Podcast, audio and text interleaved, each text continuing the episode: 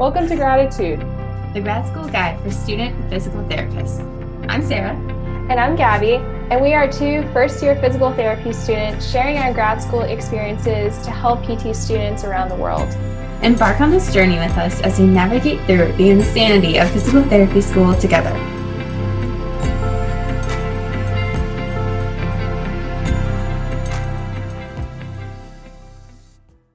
Looking for a gift for a friend, classmate, professor, co host of a podcast, or really anyone? Physio got your back with apparel, drinkware, and home decor. And if you go to physiomemes.com, you can get a 20% off coupon with the code GRADITUDE, spelled G R A D I T U D E 2020. And don't forget to check out his social media for a good study break laugh. As always, make life humorous. Cool. Well, this is exciting. I think, I guess I'll just start off with kind of a, a bit of a kind of a bit of an intro in terms of um, how I found out about you guys. So, like, I started the PT Student Compass probably would have been, I'd say, four or five months ago in the middle of my second semester of uh, of PT school. And I mean, I was posting content on and off, and I wasn't super happy with the content, but I knew there was there was good purpose in behind in, in doing the content. And then after I've had I've been on Christmas break for the last four or five weeks, um, and it's it's quite expensive to fly home um, because I'm originally from New Brunswick in Canada. So it's it's like just over two grand to fly home at Christmas time. So I was like, I'll just hold off and and uh, wait till I'm actually done my full PT degree before I kind of go back and do a celebration lap in Canada. So this this Christmas break, I've just kind of found a new vision in terms of how to how to put content on on Instagram and and kind of just switching gears in terms of um, what I actually want to post. And then I kind of just been searching through Instagram and I found you guys and listen to a couple of your podcasts. Um, and I mean, you guys have a hundred podcasts, which is insane.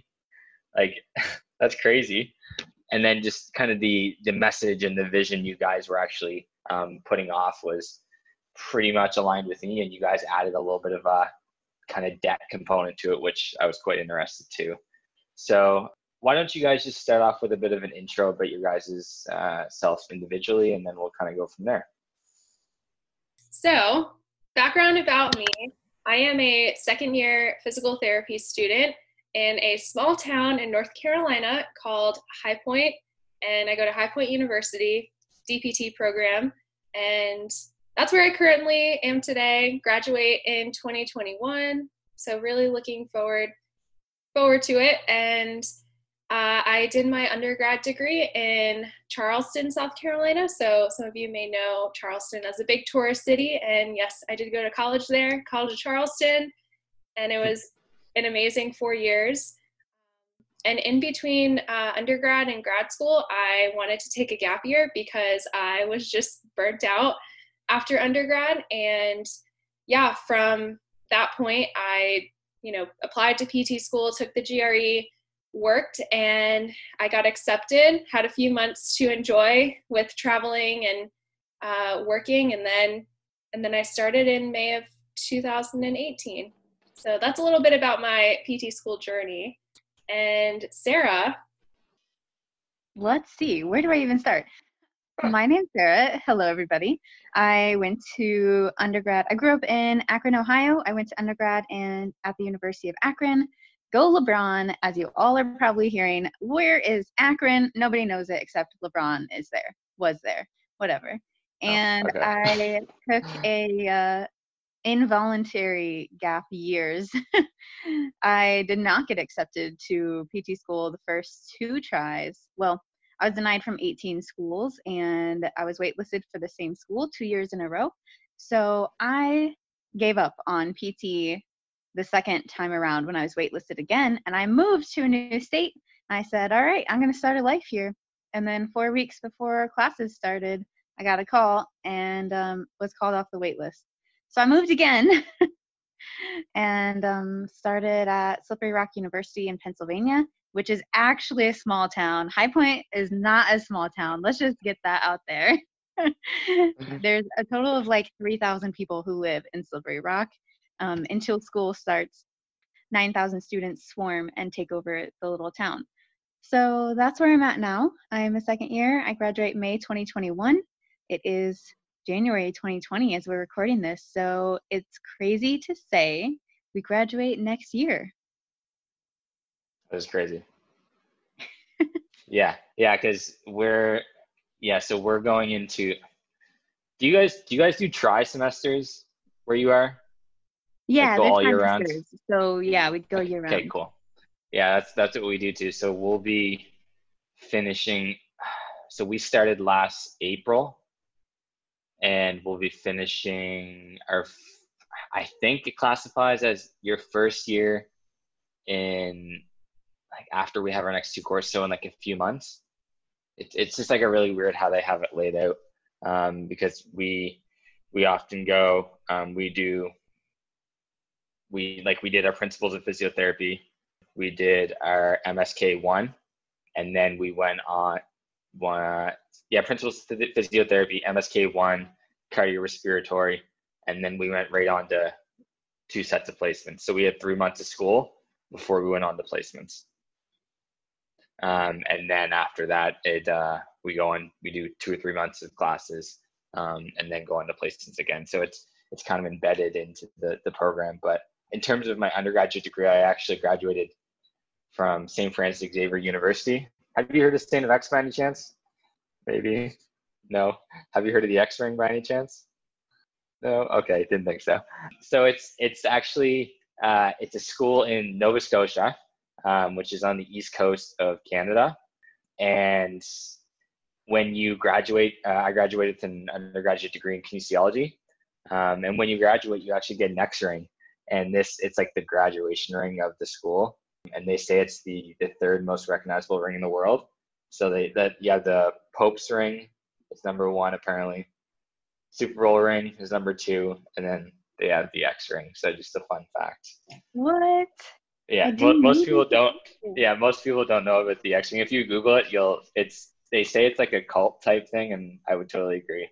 Yeah, so so that was my undergraduate degree, and then similar to a lot of people, I didn't get accepted to. I think it was four or five schools in Canada for for PT, and then um, a lot of people actually decide to go and study internationally, and I, I thought that was a I thought that was a decent option in terms of um, I didn't want to let um, the decision of a, of a school kind of dictate what I wanted to actually do with my life in terms of a profession. So I gave it a shot and got accepted into an Australian school. And it, it was quite a bit of a, a process in terms of chatting it over with my parents in terms of how are we going to make this happen in terms of money. It's, it's, it's a long, it's a, a lot of money to, to actually come over here and, and to do that. And I mean, they charge an international uh, fee too for for students coming in, but that was besides the point. It's something I really wanted to do, and yeah, and then I ended up in Australia somehow, some way.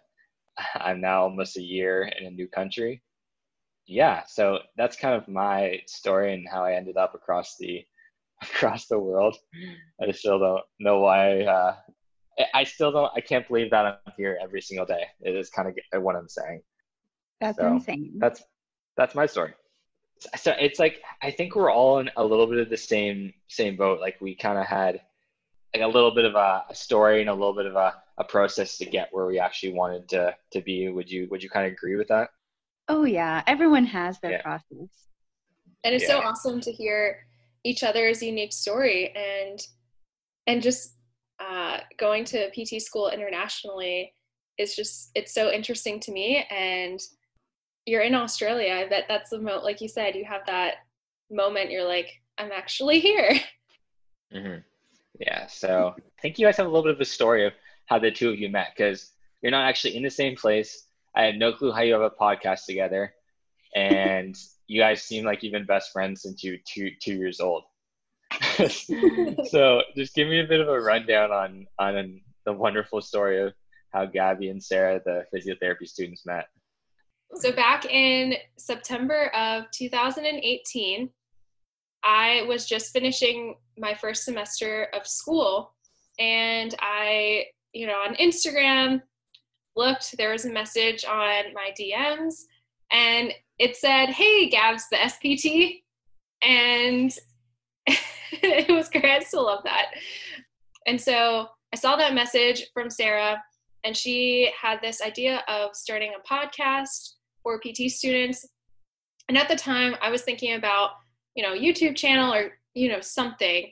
I wanted to help PT students or pre PTs at the time. And I was just like, yeah, this is a really, really cool opportunity. And so Sarah emailed me all the details of, you know, what it would be about. And that was, let's see, in September. Yeah, that was in September of 2018. Lo and behold, we did everything online, all of our interviews, podcast episodes without meeting each other in person from September until January of 2019 when we met at a physical therapy conference called Combined Sections Meeting in Washington, D.C. And the rest is history. And here we are today. And here we are, less than a year after we've met. Let's just put that into perspective. Um, for all of you who say, but I don't have anybody who would do anything with me. Bullshit. Let's just say that. because yeah, I true. literally reached out to random strangers, and Gabby was one of them. Yeah, it's it's one of those things where, like, I keep telling people in my class and, and everyone who who is like, "You have a podcast?" It's like, "Yes, I, I do have a podcast." It's so easy to actually just to reach out to to people on social media such as Instagram, which seems to be an amazing platform, and just ask if they want to chat about what they do people love to talk about I don't want to say people love to talk about themselves, but people love to talk about what they're passionate about. And it's it's it's simple as I can message you guys. We've never talked before, but we have the same interests and same kind of what we're doing on on social media platforms, and we can just have a general conversation and help people out at the same time. So I, I think I think it's quite easy in that manner to do so. It just takes a bit of um, kind of working in terms of um, how to work Instagram and how to record a podcast, but I mean, technology makes things so easy now that it's it's so easy to do. So um, it doesn't surprise me that the two you met how you did, but what does surprise me is how quickly you guys have grown in just under a year. And before we kind of get into the main topic, can you guys just quickly chat about what's what's it called the the new thing you guys actually just developed like a program type thing? Yeah. What's that called again? Yeah, so, just talk about that for a second. Yeah, we started a course for PT students. Um, it's called the SPT Navigation System, and it's to help other PT students get through school on their first try. Because, as many of you know, I don't know if this is how it is in Australia, we'll have to ask you mm-hmm. about this. But yeah. um, about 10% of students do not make it through school on their first try. And that's PT school, that's not undergrad, that's grad school. And that's ridiculous after all the years and money you spend in it and then not to make it is extremely frustrating, a waste of money and your time and your energy. And then also being able to get through on your first try debt free because in America, what's the average debt for just grad school is about $140,000. Seems about right. And that's insane. Yeah, that, that makes sense. I mean, in terms of I think it's with any any PT school. Like I don't know sp- specific statistics, but I mean, if you don't have a bit of direction and support and and I mean the work ethic, it's realistic that you can fail out in your in your first year, and, and that's unfortunate. But I guess with resources such as what you guys are building and and what I'm kind of putting in terms of content, we both have the same mission. We're just trying to help in terms of getting people through on their first time and making it as stress free as possible which makes a perfect segue. Yes, I love good segues. So, in terms of content that I wanted to kind of chat about today, and we, we can kind of both have a bit of a discussion about is is the concept of physiotherapy student burnout. And I was what was I? I was listening to your I don't know which one it was. One of your older podcasts yesterday. And I mean, you guys have a recurring theme throughout your episodes where you talk about different ways to kind of de-stress on a day-to-day basis. So just in terms of like off the top of your head, Gabby, how would you define burnout? Because I, mean, I feel like there's a million different definitions for it, but how would you personally define burnout? Yeah, burnout for me, I I see it as just you know, you're you have think of a gas tank and you're literally at E. And that's what I think of. You know, your whole mental, emotional, physical, you are just you're burned out. You're you're on empty and it feels like you can't give anymore. And so it's really hard because it's really hard to dig dig yourself out of it at, at that point what it feels like. But that's how i would define burnout is you are on empty and it affects all aspects of your life. And so it's everything. What do you think sarah?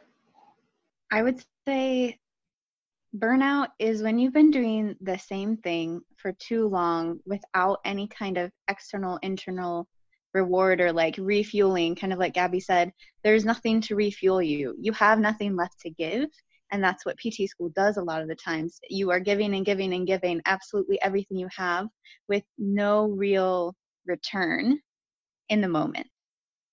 Yeah and i mean i agree with both of the things you said and i would just add the component is it, there's a lack of motivation to to just move forward. That that's personally when I feel at the point of, of burnout, there's just there's a lack of lack of interest. There's a lack of motivation just to to go tomorrow and give it all I got. But it, it's a very personal definition from how when just how someone describes burnout. I don't think there's one overall kind of overarching definition for it. But it, can you guys think of any specific moments in your first year where you just you just completely felt like you were burnout and just kind of give a bit of example if you feel comfortable to do so? I specifically know when i felt that burnout and for me that was in the first semester. I had personal family um, stuff come up halfway through in my first semester and that was in the midst of anatomy. That was you know all these different classes and at that point i I was struggling. And even towards the end of the semester, I knew I was like, I feel, you know, burnout. I, like Sarah said, giving and giving and, you know, not getting the test grades back that I, I thought, and just really feeling drained. And by the end of the first semester, I needed that break. We had really a week and a half before we started the next semester.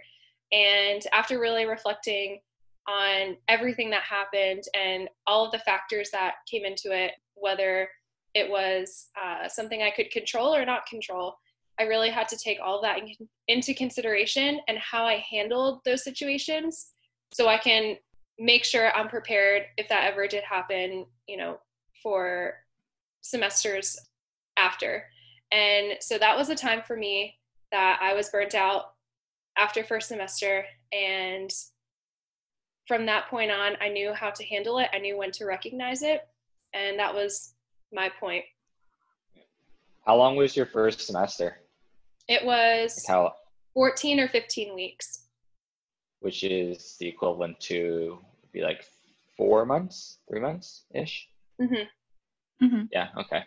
All right what do you think sarah? Any specific moments of thought that you can think of associated with burnout? Yeah. So midterms, first semester, I was on the plane back from the National Student Conclave, and I about just shit myself looking at all of the things I didn't do and I should have done before midterms. So I literally was on the plane back and I had midterms that next day and I had not studied enough. I hadn't studied much at all and that was the moment where I just completely panicked and felt like, why am I even doing this? Like, I'm not even smart enough or good enough or whatever, or hardworking enough to get through like the rigor of this program. And making it through the last, it was really the last three weeks of the program because although they were midterms, they were not halfway through the semester. they were three weeks oh. before the end of the semester. Yeah, So exactly. it made it worse because then you have midterms, then you have like a week off, and you have finals, and it was horrible. Never, ever again would I want to do that. And it wasn't like that after the first semester. It was much better, but going through that and losing five classmates um, due to grades in the first semester, one of them being my roommate, was extremely difficult for me because I got very close to those people and you know you're not going to see them. They're not in your class anymore. Not that they're gone forever by any means but you know it's so different when you have essentially kind of lost part of your cohort lost part of your group. Yeah, I mean, I, I think the the part where I felt burnt out specifically, it was after I think it was after our first five six week stretch. That initial getting used to the pace of how how content is actually being presented to you, and then trying to get used to a completely new country and and, and new environment, and trying to figure out where the grocery stores are and how to find specific food in the grocery store because your usual stuff you eat in Canada doesn't exist in a new country. And then you're you're getting used to the the full day of of work and then and then just towards the end of that block of of class having kind of an anatomy exam on Monday and then having one of the OSCEs on Wednesday and then having the written on Thursday. I was just I was just burnt out from the I just think from the stress, but there was no kind of lack of motivation because I was still excited to be in physio school. But I think like as as we all kind of chat about our our burnout experiences, I guess, I think what we all have in common is that we've learned from that experience specifically and then it's gotten better over time.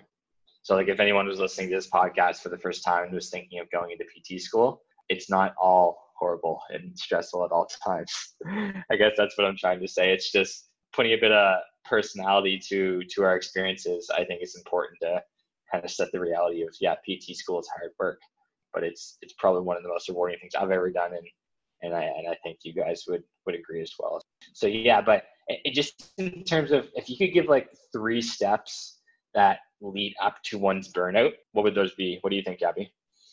Okay, so three steps that lead up to burnout. I would say one of them is lack of sleep because if you're not sleeping and you are going through a full day of class on little sleep, you can't, your brain can't process the information that's coming at you, the immense information that's coming at you, and then going home to study for the rest of the night. I would say sleep is the number one thing that goes along with stress because if you're stressed that you're not sleeping, then those two, it's just, you know, those two together is just a disaster. And then I would say the third thing is just like lack of, and we all, we all do this, especially when you're feeling burnt out, not motivated, is just like moving your body, exercising, because that just gets brushed, brushed off to the side because you're stressed out, you can't sleep, and you have no energy to work out. So I would say all of those things together are steps to lead to burnout and figuring out how to recognize that, especially when you know you're not yourself and there's a little voice inside of you saying, This is not me.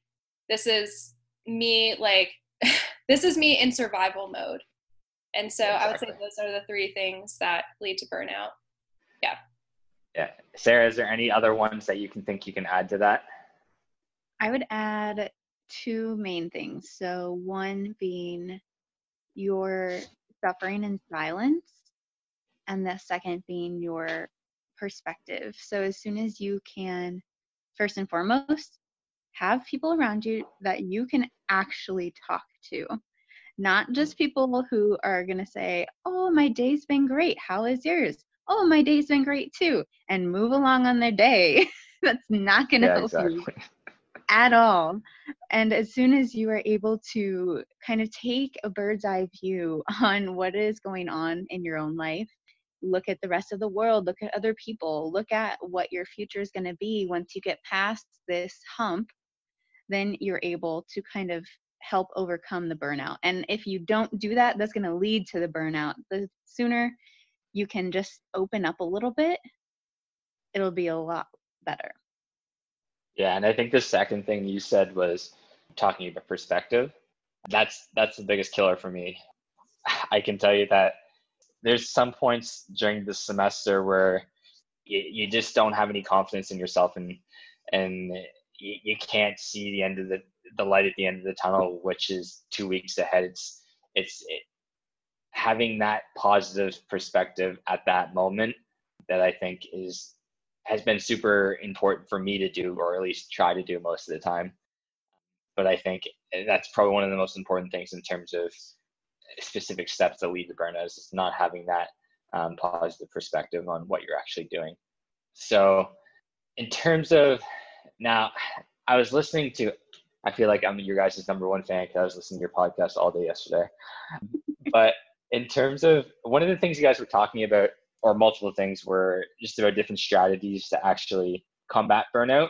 And one of the, I think Gabby, you were chatting about the app called Headspace, which I, I've I've used before, and I didn't get the full thing because it cost too much money. But I know in the U.S. you can actually get the student fee, which is pretty sweet. I think it's like ten bucks a year or something. So can you just tell the audience a bit, Gabby, about kind of what Headspace is and how you used it or how you still use it? So we both use different apps. Uh, Sarah uses yeah. Headspace primarily, and I use another app called Calm, which they're probably very similar, and we are not sponsors, right. but they are they are great. But Sarah, if you want to talk about Headspace. So Headspace is a meditation app that you can use for a lot of different things. What I personally use it for is two main things. One, to sleep. They have great sleep casts. They're called sleep casts, or you can put on a sleep radio and listen to the ocean as you fall asleep if you're not by the ocean. and two, for focus. So they have a lot of different short, like five or 10 minute meditations for students. There's focus ones, there's dealing with distractions, there's stress, and a lot more and it doesn't take a lot of time but those couple minutes in the morning really make a huge difference for your whole day yeah and then gabby i think calm i've used calm before. It's, it's i think it's pretty well the same thing. I think what's similar with both those apps is i mean there's there's free versions and the free versions you can still do a couple things and, and just practice the kind of the concept of, of meditation kind of in that manner. And i think like what the idea with both of those apps in terms of combating burnout is often when when i'm in a state of burnout it's like, like i can't stop the the voices in my head. Like it it's like i'm oh what if this goes wrong? What do i have to do tomorrow or what do i have to do next? What it teaches you to do is is to not try to block out what you're trying to say in your head but to acknowledge the thoughts pass them to the side and then focus yourself back onto whatever the whatever the kind of what it's the waves or or the sound of trees or, or something like that. And that's kind of the idea and it, it's supposed to or it's helped me kind of just calm your mind down reduce a bit of the stress and then kind of kind of move on with your day. So that's i think that's the concept with with those apps and and i do use it for sleep as well. I usually try to find like a really, really, really boring podcast about like politics or something that I have no clue what they're talking about.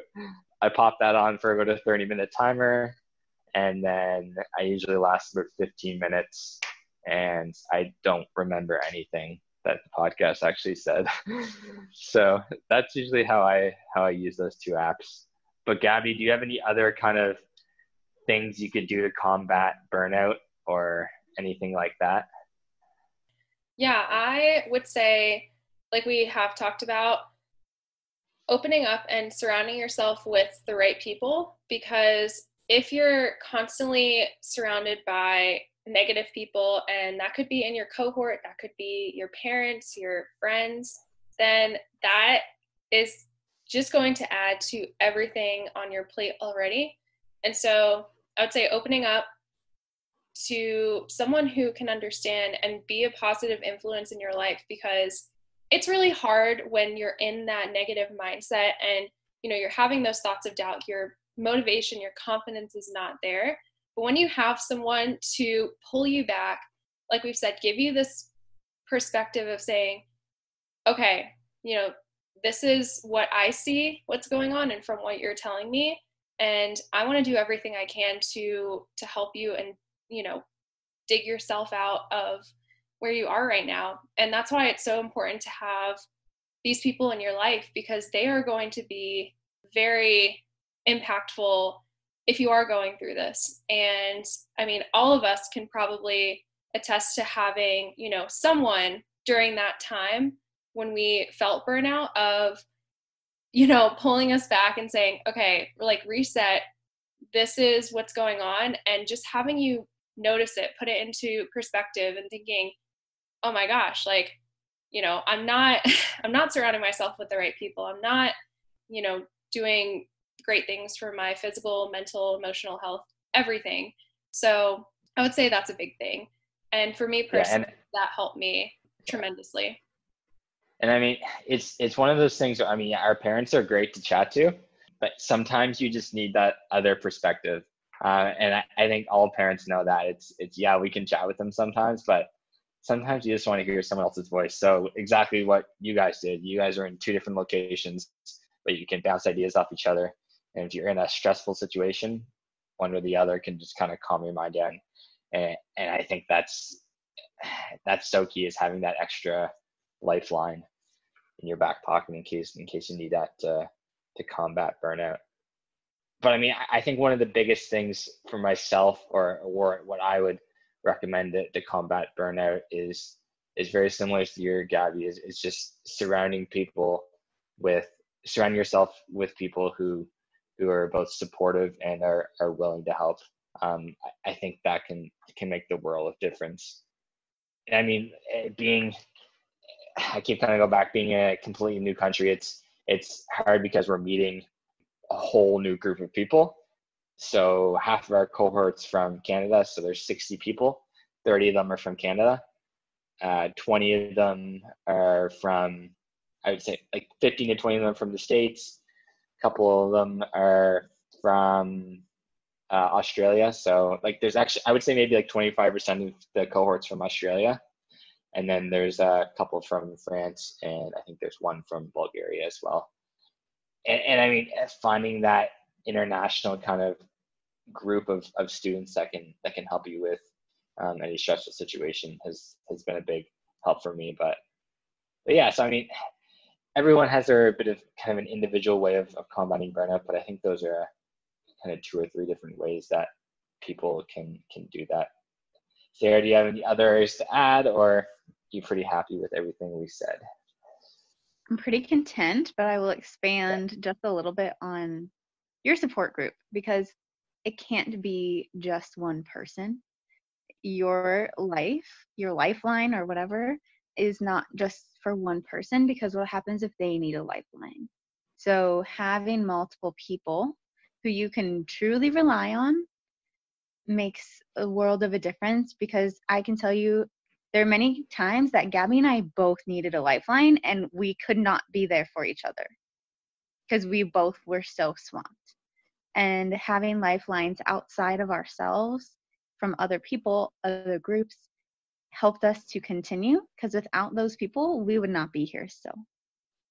Yeah, I agree. And I mean, even much as going and, and having chats with your professors, like ones that you're you're close with and just getting a perspective. I find that some professors are i mean in terms of that in my school i can i trust pretty much all my professors because they're amazing people but um, they almost give you like a realistic perspective of, of what you're currently going through um, so I, I, I, I tell people like our students not to not to be afraid to, to approach the professors that they feel comfortable going with but i totally agree with what you were saying sarah is, is having multiple lifelines because you never know multiple people may be going through through different issues at the same time. So yeah, and then in terms of so let's say so you're experiencing burnout and then but you or actually you're you're happy, you've got amazing marks and you're living the dream in PT school, but you notice your best friend is struggling. She just almost failed her her OSCE and is now struggling and is not able to kind of get through the work. How would you guys help this best friend individual and kind of picking them up from a tough situation? Why don't you start with that one, Gabby? Okay, so for me, I would tell this person really, like we talked about, get it from a perspective of someone like an outside looking in. And especially if this friend failed, you know, his or her OSCE and didn't know if they would pass the class or even pass the semester, I would say, like, really dig deep into your why. Why did you want to come to PT school and why do you want to be a physical therapist? Because during those times, you really have to ask those questions of, okay, why am I here? What are the reasons why I'm here and I'm putting myself through this? And and really just, you know, being there, being a supportive friend and whatever happens, like I I'm here 100% and even having those tough conversations with this friend and saying, we we can have these conversations. You don't have to act like you have this yeah. wall in front of you where if someone asks you like sarah said earlier how are you? Oh i'm fine. But on the inside you're slowly just like deteriorating. I would just say like you have to be there for that person whatever they need in that moment because you might be the person and this could definitely happen. Like that you turn turn them around, especially when it comes to PT school and all of this happens. So that would be what I would tell my friend and the support I would give them. All right, Sarah, what's your wonderful plan to help your best friend? My wonderful plan. um, first, I have a question for you. For all the American uh, PT students listening, did you say Aussie or OSCE? What was it? How, what do you guys call it? Oh, I don't know. What is it? Heard, so I have heard it be called OSCE, which is a, yeah. a, simu- a simulation, but we call it like practicals or competencies. So they're all. yeah, it, it's all the same thing. Like it's OSCE. It's stand, oh. I'll look up what does it stand for. It's I should yeah OSCE something simulation. For I, it's something similar. It's so it's oh it's objective structured clinical examination it has. I, I, think I think it's similar in in Canada as well. They call it like we call it an OSCE, but I mean they could even call it like a competency. It's it's just allowing you to to understand that. So yeah, OSCE, O S C E, no K. All right, got it. Um, so, in order to help your friend who has not done well in their OSCE, I would first and foremost lend them a hand, lend them a lifeline, lend them multiple lifelines, not just from you, and kind of get them out of their own head. So, like Abby said, get that bird's eye view so they can almost be observing what is happening to them and they can kind of take it as it comes and find peace in what's happening but still striving to be better and still striving for help, still striving to learn from all of this experience that they're having right now because I almost failed out first semester and it sucked. And I had a lot of classmates who failed out. And the best thing you can do is simply ask them how they're doing. And if they say, I'm fine, look them in the eyes and say, How are you really doing? And if they break down then give them a hug and move yeah. forward.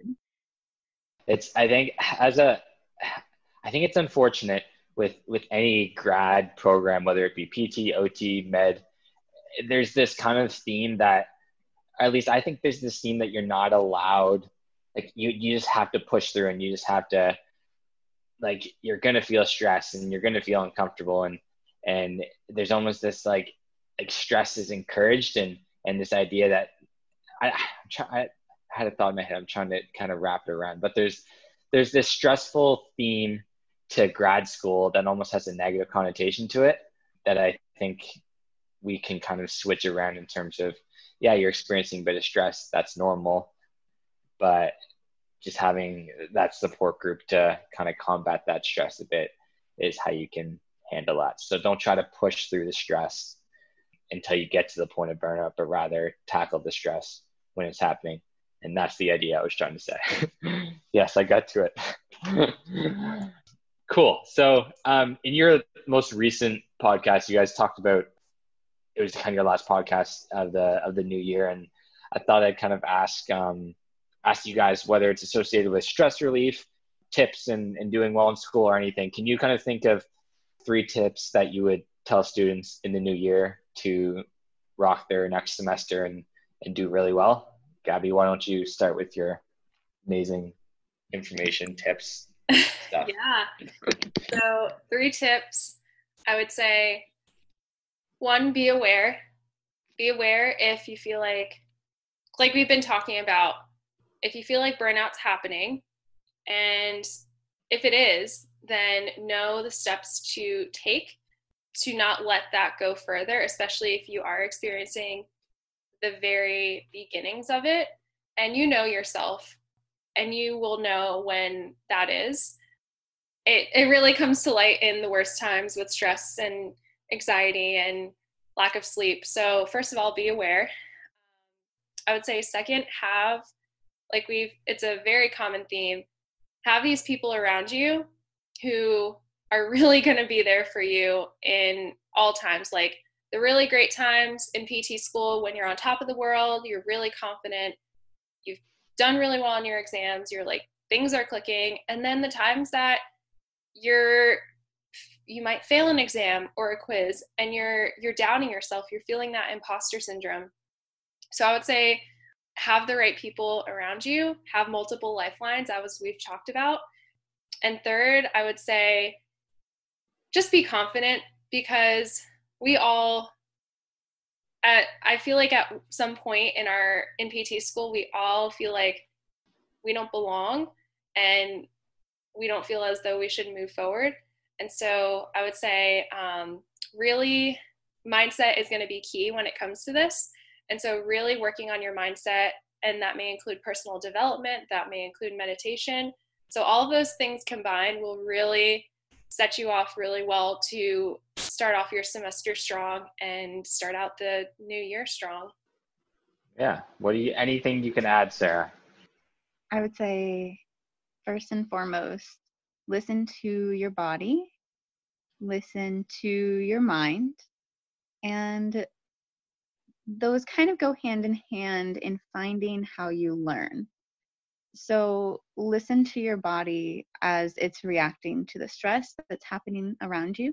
Whether you realize it or not, your body knows. And listen to your mind and give yourself those five or 10 minutes of in- introspection, of watching the thoughts as they go by and just acknowledging them, noting them, and kind of letting them go. And in all of that, you will find how you study. And I know that may sound a little silly to some people, but you have to know yourself in order to find how you study best and how you learn best. Yeah, I agree with what you guys are both saying. It's one of the things I, I think it's there seems to be a lot of pre PT students on Instagram. I, apparently, that's a thing where people make a pre PT Instagram page, which I didn't really know that was a thing.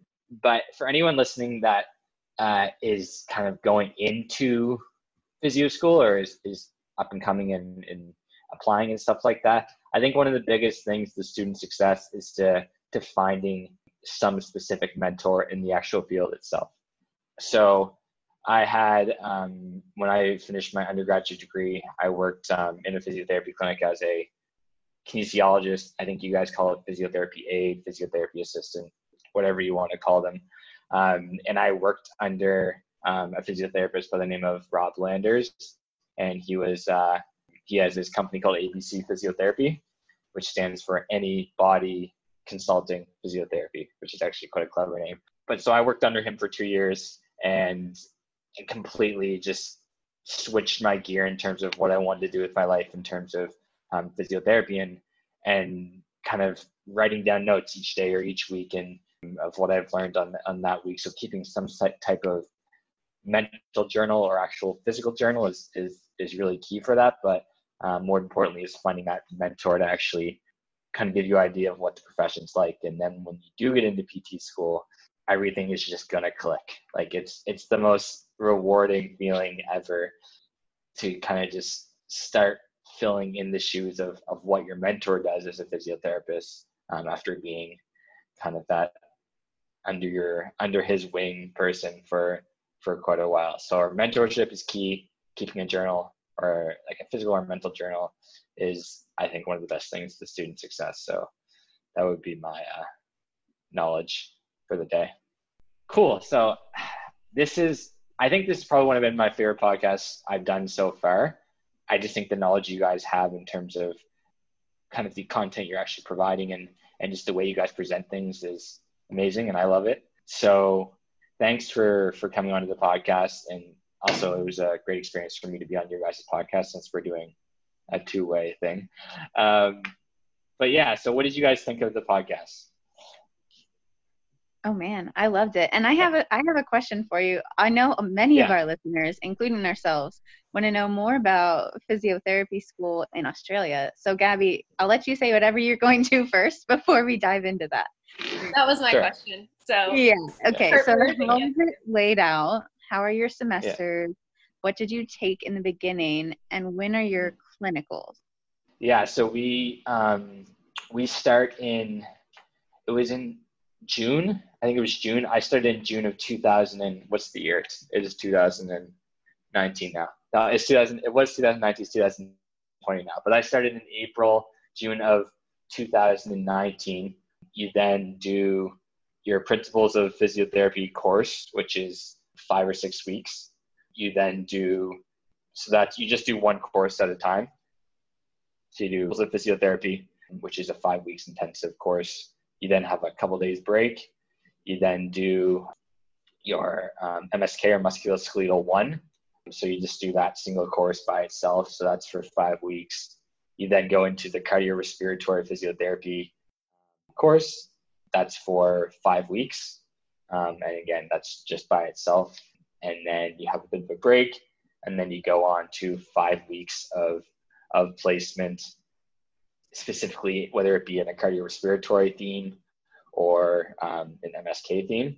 So you do five weeks of one of those, and then you do five weeks of another, and then that's where that's where I'm up to now too. So it's what they kind of did with this program over at, at Bond University, which is in the Gold Coast of Australia, which is on the east coast of the of the country, is for our year they actually they embedded the clinical placement. So you you learn your content and then you go and you actually practice it. And I think that was a that was a huge kind of tipping point for me as I wanted to to learn the concept and then be put into the actual practical application. Um, and I know in Canada they they they don't do it that way. They they have a, a few kind of embedded short week placements, but usually you do like a, a solid chunk of classwork and then you go into placement. In, in my opinion, I, I think I'd forget a few things if I haven't done cardiorespiratory in let's say four months. So that's how they developed the program over here. So it's it's kind of that embedded concept. And I think the States is the same from what you guys were saying. Is is that right? Kind of. So some schools Yeah. do that. Some schools do one class at a time. It's more rare than what most programs do. Most programs, they're 15 weeks of intense class, about 18 or 19 credits. So it's about five classes, all with labs at the same time for 15 weeks. Not the most fun experience. and then Gabby, so you're so Gabby, talk about yours first because yours is different than mine. And when you have MSK and when you go on your rotations and like your split semester setup. Yeah, so with my program, in our first two semesters, we went through anatomy and did all of that. And then second semester, they started us out in MSK, and we just learned the upper extremity. And then after that, third semester is what we call a split semester. And we have seven weeks of class and seven weeks of being in the clinic. And so for me, I had my clinical first. And so that was the first seven weeks. And at that point, I had only known MSK1, which was all the upper extremity. I didn't take MSK2. So uh, I was able to apply everything that I've learned thus far to where after my clinical and getting into uh, lower extremity MSK, I was able to relate it back to some of the patients that I um, saw and some of the cases. And so we do those split semesters. Uh, semester three, five, which I had just had mine in the hospital, so acute care. Uh, I don't know if that's very similar to CVP rotation for you, Simon, but uh, I just finished, and then I'll start 15 weeks of class again, and another split semester will be uh, in the summer. So they're integrated within our curriculum. Yeah, and I think that's uh, that integration of, of placements is key. But um, yeah, most of our placements would be in a. Our first two placements would be in a uh, a hospital setting. So I mean, for my cardiorespiratory placement, I would be like I was on like a cardiac ward and a general surge ward. So I was, and then for my MSK one, I actually got to travel and go up north Australia to a place called um, Cairns, and uh, it's kind of a, a rural setting hospital, but I was on the orthopedic ward there, so that was quite a an interesting experience. But, yeah, so that's kind of how the the program works with us, and and I mean, I, the five weeks of doing a single course it feels like you're doing multiple courses at the same time. So I mean, there's embedded labs, there's embedded resources. They they bring in extra professionals and do um, different types of uh, different types of uh, topics. So it's it feels like there's multiple courses in the same five weeks. So like when you guys talk about split semesters, um, I think it's actually a, a quite a sim- similar concept in that manner. So I guess that's that's how they do it over here in Australia apparently. Yeah, that's really interesting. and yeah, um, Sarah, what a how does your program integrate clinicals? Yeah, so many PT programs have kind of like yours, Gabby, where it's seven weeks at a time and then your two long terms. So for us, we did a weird two week clinical after our first year before we had any MSK. So I stayed with Gabby in that time. I lived with Gabby for mm-hmm. those two weeks. And so that was fun. and then so I'm I just started. Today was my first day of my second rotation, which is five weeks long. That's why you're wearing this shirt. Huh? I was wondering yeah, why you were. I was wondering why you were wearing your clinical placement. I thought you were like going to do a night shift in the hospital or something. No, I just got back. um, and so it's not actually five full weeks because we go back February whatever the first week of February. It's like four weeks and two days because we started the day after New Year's Day, which is weird. But then we had two long term 15 week rotations. So I'm done with classwork July 17th, and then we go 15 weeks at one place, a little bit of a break, 15 weeks at another, and then we're done. So it's a little weird. But Simon, how long is your program total? It's it so it's the way I would I would explain it. So it, it's two full years, but like in undergraduate, you would typically have like uh, two semesters is equal to one year. So now it's in DPT, it's it's six semesters, which is actually the equivalent to three years of school, but you're doing it in only two years, and that's going all year round. And then you have your your largest break during December um, which is like it would be four or five weeks.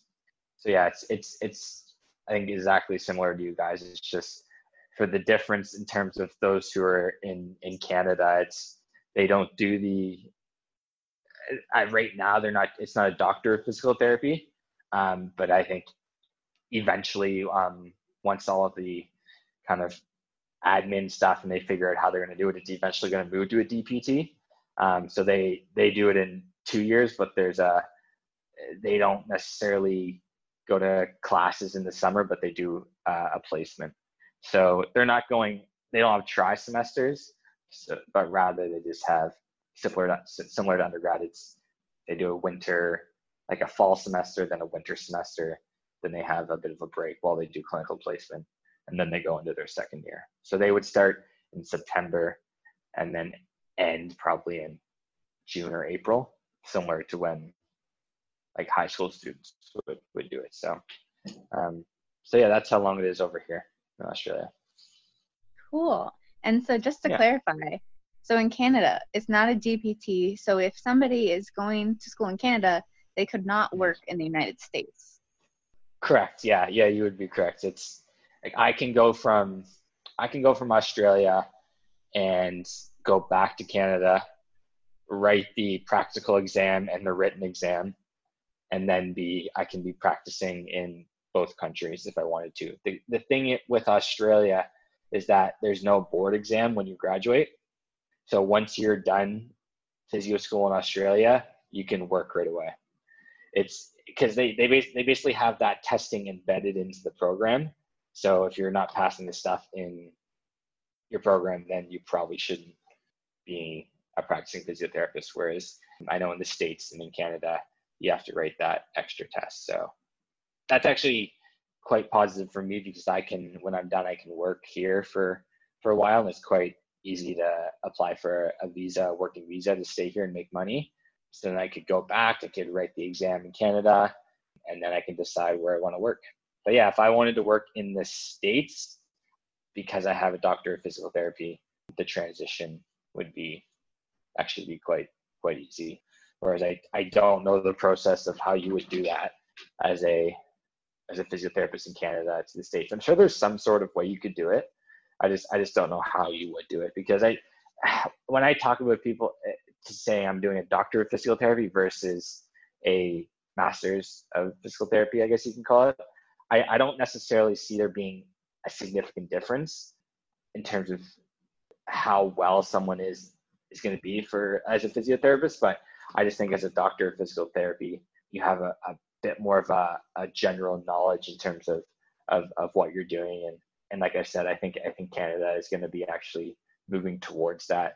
Um, it's just I think it's a quite a, a long process to actually transition the program from a master's to a doctorate, and in the end, it actually adds a year on to their program too. So, do people really want to spend that extra money and do that too? So, so yeah, that's that's the doctor thing, I guess. It's weird saying doctor of physical therapy. I, I still classify myself as like a physical therapist or a physiotherapist, but I think it's, I think we do need to give ourselves credit in having that in front of our names because the amount of work we're actually doing to get there. So, Yeah, that's really cool. And for all the listeners out there, it's really great to hear your experience and just how you're in PT school, physio school, and just the the common, you know, there's a lot of um, commonalities, but then also differences. So that's really cool that you are um, you're in Australia you know, practicing to be a doctorate of physical therapy. And yeah, it's really exciting. But do you know what setting you want to practice in after you are finished? yeah, I mean, when I, before I came into to physio school, I, had this idea that I kind of wanted to work in, in a sort of outpatient private practice. After having two full clinical placements, I'm thinking a, a hospital setting may be kind of the way I'd, I'd want to go. Um, specifically, I haven't gotten a chance to, but I really, really want to work with the pediatric population. So those placements are up and coming, which I'm super stoked about. Um, so I'm either gonna confirm my love for that, or I'm gonna really not like it. So I'm just waiting for that. But I, think a hospital setting is is great because you have all of the MD team members or the multidisciplinary team members at your fingertips, which I think is is really really really important. I don't necessarily think I want to want to work on an orthopedic ward right now. That may change in a few months, but yeah, I think I think the pediatric population is is just such a fun way of doing things. The way I look at it is if I can make an impact with a kid, let's say that is six seven years old, that's quite a significant impact that I'm going to make when they're 18, 19 years old. So that's that's the population I want to work with, or I'm hoping I want to work with. So we'll we'll see. And I mean, I'm going into my neuro course in a couple in actually next week. So, so we're gonna. I'm hoping that I can love neuro, love pediatrics, and then combine the two and, and work in a concept of, of working with individuals with disabilities and, and being a physio in that way. So that's my process right now. That's what I want to do. As you guys know, physio school can change your uh, your thought and what you actually really like and what you want to do. So my thought process is still still in the works, but it's it's getting clearer and clearer every month. Very cool. And two more questions. I know we're putting you yeah. on the spot now, but what's the good. biggest transition from Canada to Australia? That's the first question. And the second question, yeah. what made you want to start the podcast? So, in terms of the transition, I mean, whether you're in Australia, you're in Antarctica or whatever, you're, and you're doing a grad school, I, think the trend it's going to be hard work regardless. Um, I think it was just the the pace at which content um, was being presented was the was the toughest part, as well as the the idea that they're not going to give you necessarily all the information when you're in class, but they're expecting you to find the information on your own time. So that was the the two transition points is is being kind of doing work on your on your own a lot of the time without necessarily giving that direction um, at the same time as uh, just the pace at which they presented content was quite eye-opening at the beginning but again you get used to it as your kind of semesters go on uh, and in terms of in terms of why i wanted to start the podcast I, I think one of the biggest things was i think you guys talked about it in your podcast that I was listening to yesterday. It's like the fourth time I've said that. That you would rather hire a PT who has this experience in terms of marketing and, and creating content and this idea of helping other people with digital resources. So um, I felt that was going to be an asset to have in my back pocket in future future times. But um, that was just kind of an added benefit to the podcast. And the real reason why I wanted to start it um, was first of all to put myself out of my comfort zone. So I mean, coming onto a podcast is quite quite a confronting thing to do, but it's it, it's an excuse to try to meet new people and and just practice your ability to interview because physiotherapists interview every day. So if I get comfortable in, in doing that, I think it was going to be really beneficial. Um, and while at the same time, is a podcast can reach a lot of people very easily um, and can be can be quite helpful. So those are the reasons why I started the actual podcast itself.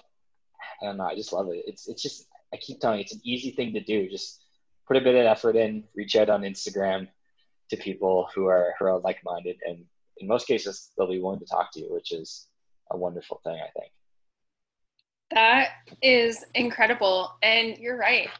Any of you can start a podcast, and you all know if you've been listening to both of our podcasts, then you know like you can you can do this and just with your your interview skills your speaking skills and you can go all the way back. Like you have to start somewhere but just seeing your transition and the just so many people who you can talk to and hear their stories it's just it's been one of my favorite parts of you know doing our podcast and it's really rewarding. This is what gets us through studying and school because and you too like if we didn't have this then it would i think school would look a lot different. No i, I totally agree. It's, it's again i get it's just such an it's an easy thing to do. It, like and like you guys have said multiple times it's it's going to be uncomfortable. It's it's not an easy thing to do in the first couple times but it it does get easier. And it's it gets better. And it it just provides it's almost like it's a time where you can be productive in conversation and not having to study but at the same time you're kind of furthering your ability to to become a, a good interviewer and a, and a good physical therapist so. And it can be scary but here we are and there you are. I just yeah. i think it's so crazy. Canada to australia like what are the actual differences in the location? So for example we have a lot of people who move mm-hmm. from the Midwest where it's cold all the time to like Southern California. That's kind of the transition I'm imagining it's similar to. Yeah, it's so right now. So I typically FaceTime my mom usually every night. It just keeps me grounded, and I think everyone should do that. Please call their mom. Your moms want to hear from you. But yeah, so I typically ask her what the what the weather is, and it's currently right now raining, snow, cold. It's yeah, it's it's a whole new ball game over there right now. Um, and then here we're actually going through quite a significant heat wave. So it's 30 to 35 degrees every day, um, and you're typically not getting any rain. So that's that's the the living environment is I'm going from, and I mean I'm used to it now because I've been here for almost a year, um, but going from four or five months of being cold in Canada to then being hot in summer. Now it's hot all year around here. But what's interesting is that right now um, I'm currently in my summer, and the winter is opposite. So the winter is actually when your guys' summer starts. So they, they, they have that flipped around. So the, the climate environment is, is quite hot. Um, but what's interesting is the, the, the people and the professionals and everyone that are, that are here, it's, it's quite an easy transition from, from Canada to Australia and they're very similar personalities. And I would actually say the same thing about individuals from the States and going to Australia. The culture is quite, quite easy um, and, and quite similar. So that's the kind of societal component to it. Um, living in environments, there's no basements really in Australia, apparently. Apparently, that's not a thing. Um, AC is a luxury, but I am very happy to have it. And the universities are amazing here. The educate like the the professors and just the way they they have the campus laid out. I, I don't know. It's it's amazing. I don't know. I, I kind of feel at home now. It was it was a bit of a struggle for the first couple of months, um, but now it's I, I'm a bit used to it now, and I guess I'm just looking forward to uh, starting next week after my four week break. So that's kind of the the living environment of Australia. Oh, and we're on multiple beaches where I am, so you can walk 15 minutes and you can walk the coastline for hours and, and be on a beach. So that's a that's that's a plus too, I guess.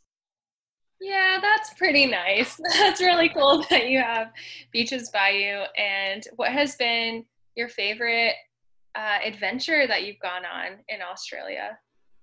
Yeah, so um, as I was talking about earlier, I went on a so in clinical placements we have the the choice to actually travel um, to different areas. So some people could travel to Sydney, Australia. Some people can travel to Melbourne, Australia. Some people can travel up north to a place called Cairns. So that's C A I R N S. And they call that the tropical north of Australia. It is very hot, 35 to 40 degrees pretty much every day, and there's little to no wind, but we are on the water, so that's nice. So that clinical placement up there, we did an interesting thing where we'd work eight days on, and then we'd have five or six days off. So it was like shift work. So on those five to six days off, my my uh, my friend um, Bio, who is also in my program, we went. Actually, with myself, um, a friend of mine, Bio, and a couple others, Mackenzie and Paige. We went on a uh, a waterfall circuit. So um, up north, there's quite a lot of waterfalls where you can, if you're willing to drive to the location, um, you can find some pretty amazing waterfalls. So on the day off, we went this really, really windy road up to what's called the Tableland. So you have to like drive up this huge hill because um, Australia is basically uh, it's it's basically two slopes, and then you drive up those two slopes, and then you have tabletop. So to get up there is this really windy road and then we found the, the I guess the waterfall circuit. So you'd hit one, swim in that waterfall, go to the next one, it'd be a completely different waterfall, and you'd kind of explore that, and then you would go um, to the next one as well as. So, I mean, I was quite fortunate to, to, to travel up um, north and experience those those waterfalls. Was probably one of the coolest things I've ever done. And yeah, and then I, I went surfing the other day. That was that was quite a task, but my knees are sore and my body is aching. But uh, yeah, so those are two experiences that I've had so far that I loved and you don't often get to do in, a, in another country. I think that's really awesome.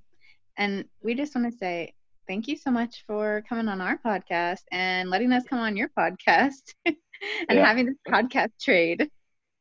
Yeah, it's. I mean, podcast trades are awesome, but again, you guys are amazing. Keep making the content you're making, and maybe we'll have a chat here in the next few months and have a bit of an update and see how we're doing and kind of uh, kind of go from there. Definitely. It was so awesome talking with you, Simon, and we enjoyed it so much. So thank you and keep up what you're doing. We're so excited to see what 2020 brings. And yeah, we'll definitely have to keep in touch. Thanks for listening to Graditude, the grad school guide for student physical therapists. If you like our show and want to know more, check out our Instagram and Facebook page linked in the description.